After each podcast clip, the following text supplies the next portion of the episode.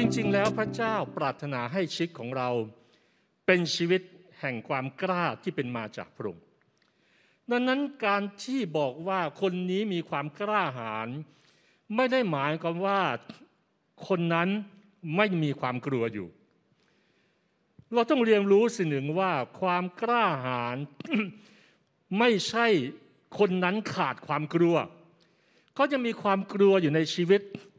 แต่เป็นการที่มีชัยชนะเหนือสิ่งที่เขากลัวนั่นเอง นั่นคนที่กล้าหาญไม่ใช่คนที่ไม่กลัว แต่เป็นคนที่เอาชนะความกลัวนั้นได้ดังนั้นชีวิตเราทั้งหลายนั้นไม่สามารถก้าวเข้าสู่การครอบครองในสิ่งที่พระเจ้าให้เราครอบครองด้วยความกลัว และพระเจ้าไม่เคยเรียกคนที่จะครอบครองว่าผู้ขาดกลัว